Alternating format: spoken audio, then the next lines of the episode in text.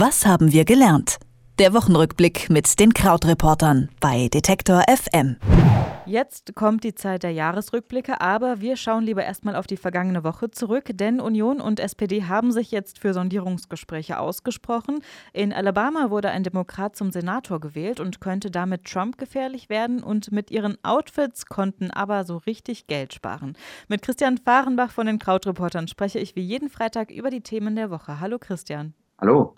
Reden, äh, abstimmen, reden, abstimmen. Ne, so sah ja immer der Alltag vieler SPD- und Unionspolitiker aus bis jetzt. Äh, jetzt reden sie auf jeden Fall in Sondierungsgesprächen, zumindest haben sie das vor.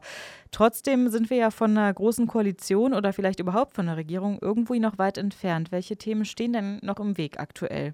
Ja, genau. Also mit äh, Abstimmen und Reden und Abstimmen und Reden wird es noch ein wenig weitergehen. Also die aktuell letzte Meldung ist, dass jetzt eben auch die SPD Sondierungsgespräche aufnehmen will. Und ich zögere so ein bisschen, das zu formulieren, denn SPD und Union haben nach allem, was man hört, eben unterschiedliche Vorstellungen von diesen Sondierungsgesprächen. Die Union möchte eben eine stabile Regierung bilden, also ich sage mal eine Koalition, wie wir sie gewohnt sind.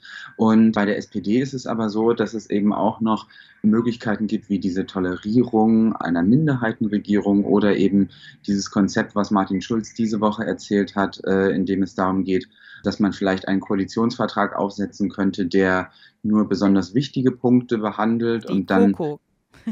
Poco hieß es dann plötzlich. Also, und die Abkürzungen gehen uns nicht aus. Und dass man eben dann sagt, okay, im Koalitionsvertrag legen wir nur einige besonders wichtige Punkte fest und den Rest besprechen wir Fall für Fall im Parlament und sorgen dann eben dafür, dass jemand dort sich eine Mehrheit organisieren muss. Und jetzt hast du gefragt nach den Punkten, die dem Ganzen noch so im Weg stehen. Also einer der wichtigsten Streitpunkte ist eben dieses Thema Bürgerversicherung. Also es geht da um die Krankenversicherung und die SPD stellt sich vor, dass auch Selbstständige und Freiberufler in die gesetzliche Krankenversicherung rüberkommen, also letztlich die private Krankenversicherung abgeschafft wird. Die Union ist da dagegen und das ist eines dieser Themen, bei dem es im Moment so aussieht, als ob ein Kompromiss schwierig sei.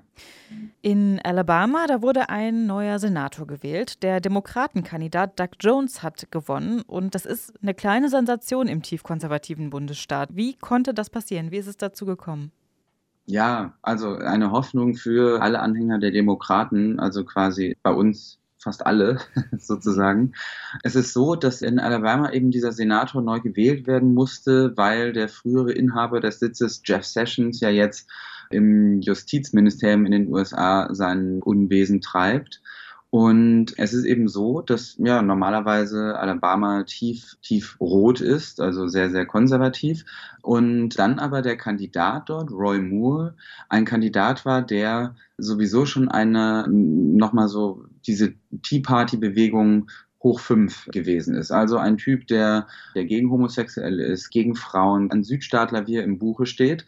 Und er hatte sowieso schon einige Prozentpunkte weniger als ein durchschnittlicher republikanischer Kandidat in Alabama. Dann kam noch dazu, dass ein paar Wochen vor der Wahl Frauen zur Washington Post gegangen sind und dort eine äh, Geschichte erschien darüber, dass Roy Moore eben auch als 30-jähriger, 14-jährigen Mädchen hinterhergestellt hat. Es kam dann raus, dass er in einigen Einkaufszentren des Bundesstaates Hausverbot hat, weil er eben immer so creepy ist und den Mädels da hinterher schaute. Also er hatte dann auch noch einen handfesten Skandal und all das hat dazu geführt, dass am Wahlende dann in Alabama, auch das ist eigentlich ja fast dann traurig, die Demokraten mit etwas mehr als eineinhalb Prozentpunkten Vorsprung die Wahl gewonnen haben. Aber wichtig ist es trotzdem, denn es gibt 100 Senatoren in den USA und jedes Gesetz muss eben durch das Repräsentantenhaus und eben durch die Senatorenkammer.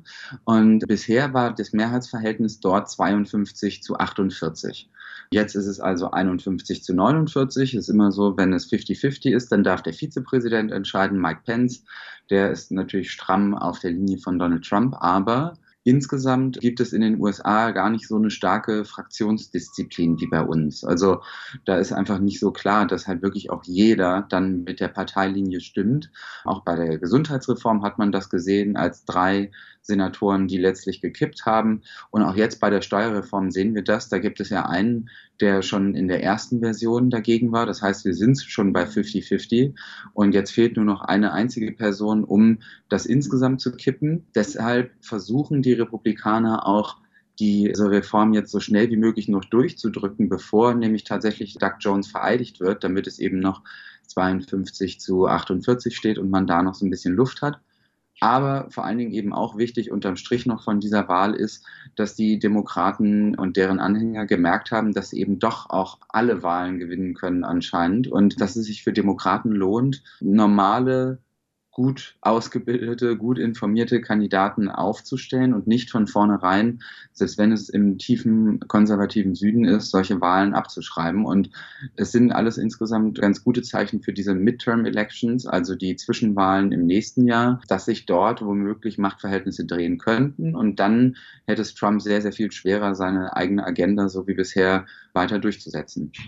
Also in Alabama wurde ein neuer Senator gewählt. In Deutschland wird über Sondierungsgespräche abgestimmt. Ich würde sagen, zusammenfassend kann man sagen, dass wir doch eigentlich über relativ ernste Themen sprechen, immer hier im Krautreporter Wochenrückblick. Und wir wollen jetzt zu unserem letzten, also letzten Gespräch dieses Jahres quasi einfach mal ein bisschen was Vergnüglicheres anschneiden. Und zwar kennst du ja ein Geheimnis, und zwar das hinter dem sensationellen Aussehen von ABBA, habe ich gehört.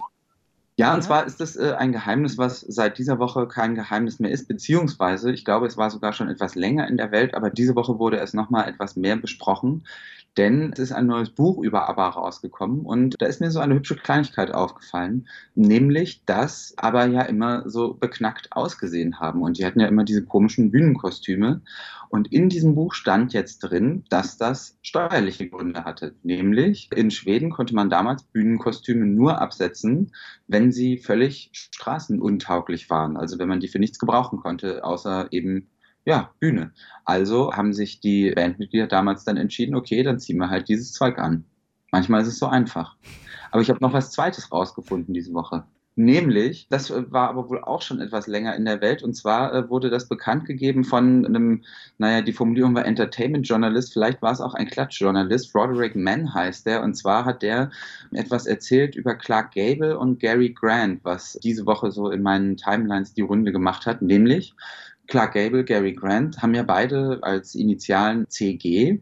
Und denen ist es anscheinend immer zu viel geworden, wenn die beim Schrottwichteln oder irgendwelchen sonstigen Geschenken zu viel Quatsch bekommen haben. Und zwar haben die sich dann nämlich einfach einmal im Jahr getroffen und haben gegenseitig die Sachen ausgetauscht, die die gleichen Initialen hatten. Finde ich ganz praktisch. das ist ja super praktisch. Vielleicht sollte man eine Plattform einrichten, wo man Namensvetter finden kann, um sowas zu machen und Schrottwichtelgeschenke auszutauschen. Wahnsinn. Christian Fahrenbach läuft nie. Ob Initialen mit CG, er findet alles heraus. Und außerdem hat er mit uns über die Gespräche zwischen Union und SPD gesprochen und über eine neue Senatorenwahl in Alabama, wo eben ein Demokrat gewonnen hat. Über diese Themen der Woche habe ich mit Krautreporter Christian Fahrenbach gesprochen. Vielen Dank dir, Christian. Genau. CF sagt Tschüss. Was haben wir gelernt? Der Wochenrückblick mit den Krautreportern bei Detektor FM.